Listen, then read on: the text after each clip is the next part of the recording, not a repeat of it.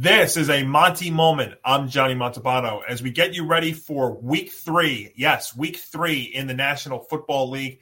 One that as we enter the Thursday night game coming up in just a little bit between my New York football giants and the San Francisco 49ers out there at Levi Stadium is one filled with injuries. And you take a look at a lot of the injuries that are ha- that came out of week two and that have been going on for the season. And it really all starts with the game coming up in about an hour or so with Saquon Barkley still dealing with an ankle injury. Uh, we don't know as of this if, if he's going to play or not. I'd be surprised if he was. Giants may have caught a break because it didn't look good on Sunday in the final minutes of their comeback win against Arizona with the ankle, but it turns out it was just an ordinary ankle sprain. And originally they were talking about two to three weeks with, with him, but Brian Daboll did come out earlier this week and said that he was not ready to rule out Saquon, saying that he's a fast healer. I, I would be shocked though if Saquon plays, and even if he does, I mean, how how effective is he going to be? On that ankle, going up against that very good defense. It's just not a very, very good matchup. But you have to deal with you have that. The running back position has just been it's been marred by injuries through the first couple of weeks. Obviously, the devastating knee injury to uh, Browns running back Nick Chubb, who may need two surgeries for his um, for his knee. Just not a great thing. But we did find out that on Wednesday that they are bringing back running back Kareem Hunt on a one year, four million dollar deal although it is also expected that Jerome Ford will still be expected to be the lead running back there for Cleveland. You're dealing with Jamaal Williams out down there in New Orleans. Saints have been off to a nice 2 0 start. Their defense has been fantastic, but their running game's been taking a bit of a hit. They had some injuries and some inactivity and some uh, injuries and some players not active early on. And now you add Jamaal Williams, who was one of the best running backs last year at scoring. Uh, he's expected to need some time to recover from his hamstring injury per head coach Dennis Allen. Of course, Joe Burrow, his name has been talked about a lot through the first couple of weeks. He got a huge extension, five years, 275 million, but he has not really been himself. You know, he hurt himself early on in training camp for the second straight year. Uh, the the signs as of as the week has gone on have been positive. I mean, there's indications that he's been feeling better than he was on Sunday, and the extra day will definitely help. And we'll find out if he plays Monday night against the Rams. But you know what? The right now the Bengals are in a very very tough spot. They're 0 2, two losses in division. You know, they look especially including to the division leading Ravens. I mean, we could be talking about after Monday that the Bengals could be three games out of the division and maybe even more because you have to also factor in that they don't not right now have the tiebreaker against the Ravens. So tough times there in Cincinnati early on, and two players still in concussion protocol. That would be Dolphins wide receiver Jaylen Waddle and Colts quarterback Anthony Richardson.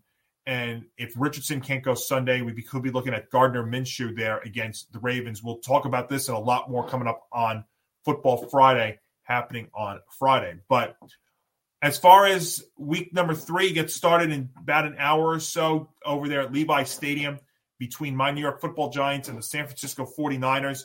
Giants coming off of a big win, a not a great start, but a great uh, second half against the Cardinals to get to get to 500.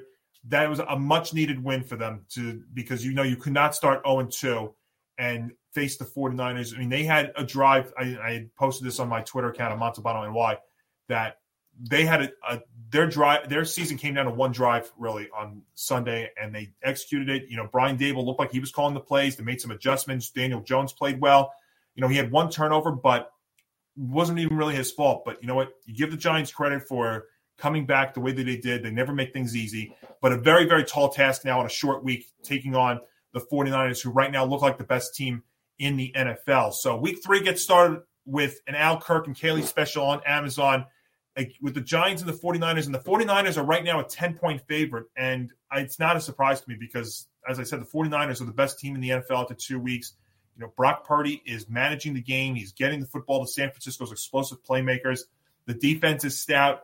And while you like the adjustments that the Giants made in the second half, the one thing you, you did notice watching that game is both lines are not good right now. The offensive line's a mess. The defensive line cannot get to the quarterback. I mean, they could not lay a finger on the Cardinals and Josh Dobbs there on Sunday. And that is going to be a nightmare situation I just don't see any way possible how the Giants keep this close. Even if Saquon does play this game, I don't know how effective he's going to be.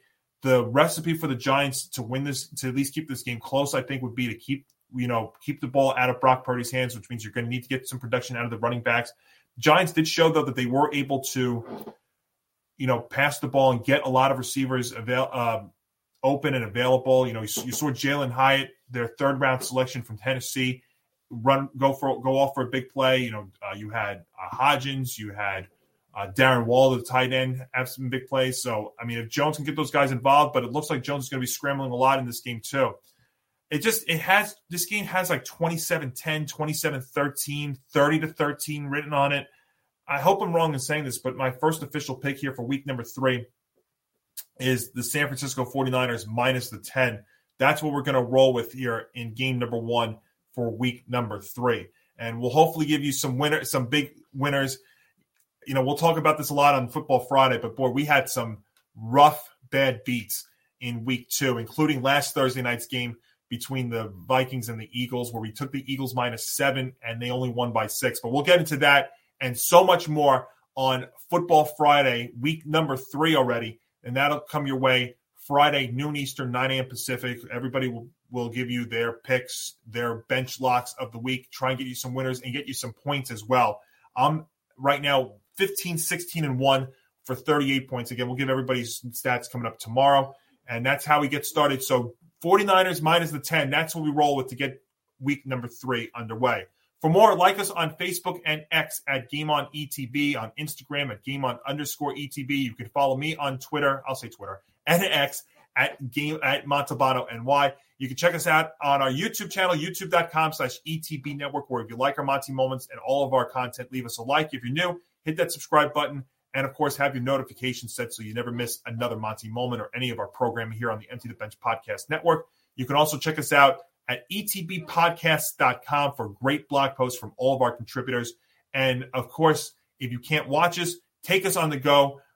Wherever you get your favorite podcasts, we are available on your audio, your favorite audio podcast platforms as well if you are on the go. Have yourselves a great weekend. I will see you Friday for the Football Friday show and then back for more Montie Moments next week. This has been a Montie Moment, and I'm Johnny Montalbano.